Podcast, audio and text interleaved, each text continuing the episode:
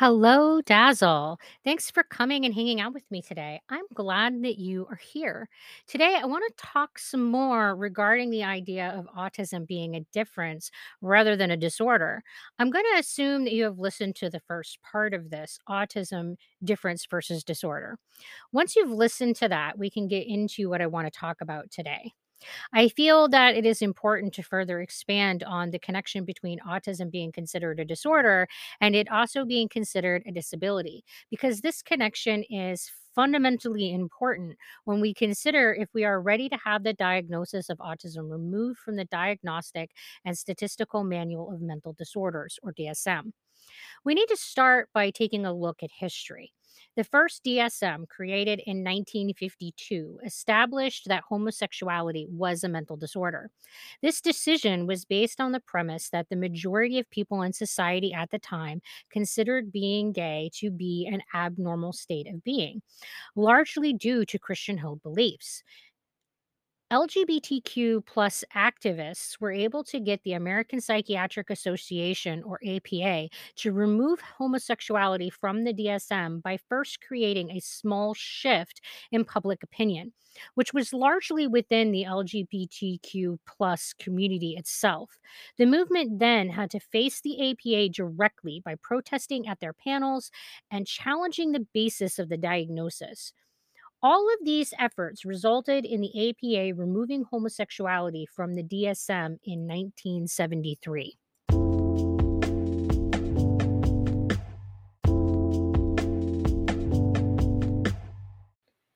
Why is the history of homosexuality relevant to the topic at hand?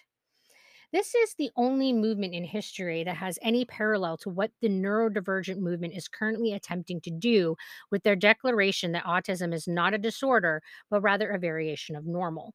Thus, the history of how homosexuality was removed from the DSM and the after effects can be used as a guide for those currently fighting to effect change for those with the autism diagnosis. It is important to learn from history so that we can better shape our future.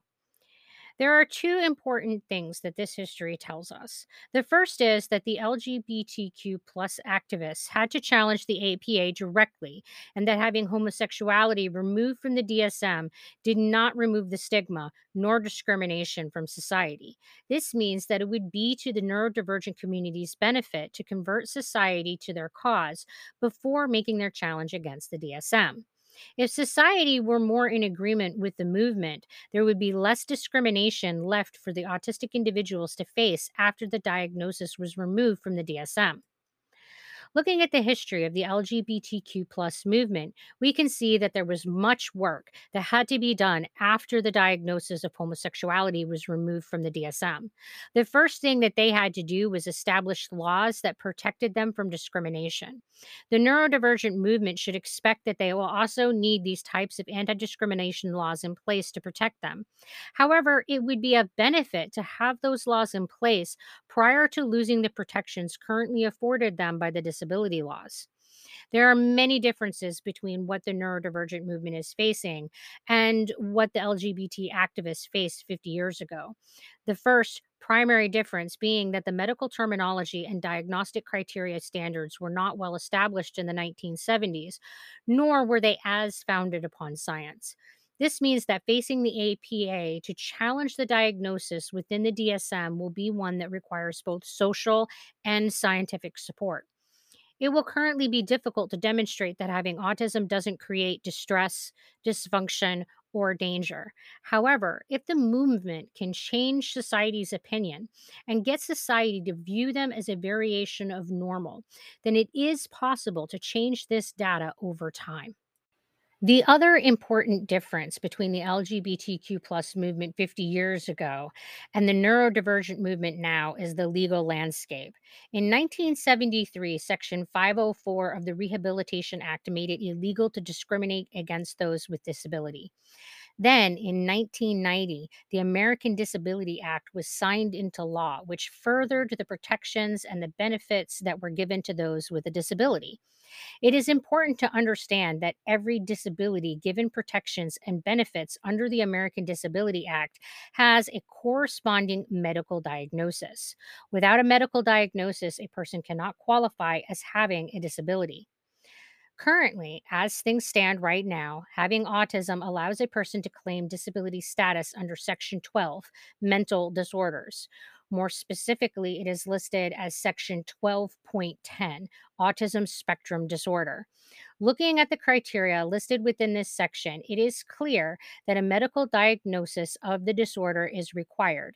An assessment of how the disorder impacts the individual must be completed by a healthcare professional, and dysfunction must be demonstrated within the medical documentation. Great. So, what does any of that mean? What this means is that if the diagnosis of autism is removed from the DSM, those individuals with autism will no longer have a diagnosis that qualifies us as being people with disabilities. This means that we will no longer be protected from discrimination nor qualify for benefits because we will no longer be considered disabled people. People who are considered a variation of normal cannot claim disability because they are normal and thus do not need assistance nor protections. I urge those within the neurodivergent movement who are seeking to remove the label of disorder to bide their time. Because if we ask ourselves if we are ready for that label to be removed, along with all the support and benefits it affords us, we must see that society is not yet ready to treat us as normal. And until society is able to treat us as normal, we will continue to struggle. Because the truth is that removing a label does not remove the discrimination nor the barriers that society has created for us. Let us learn that lesson from the LGBTQ plus movement that 50 years ago removed their label of disorder and continue to fight against discrimination today. As someone who works to ensure that individuals can function well within their communities, I continue to use the word disorder to describe my autism. I do this as a medical professional to uphold the medical authority that provides the foundation for the legal protections and benefits that are afforded to us through the disability laws. While I understand that there are many out there that believe that the term disorder is offensive to those with autism, I urge you to consider the larger picture. The legal and social implications of the removal of this label from the medical arena are profound. We are not yet ready to accommodate those who are supported by the disability benefits, and we are not yet able to protect those who are currently shielded by the disability umbrella. While this is not a perfect shield, it is the only one that we have. Well, that's about it for my rambling today. Thanks for coming and spending some time with me. If you like what you have listened to today, consider supporting the podcast. It really does help. And until we talk again, you guys be sure to take care of yourselves. Bye.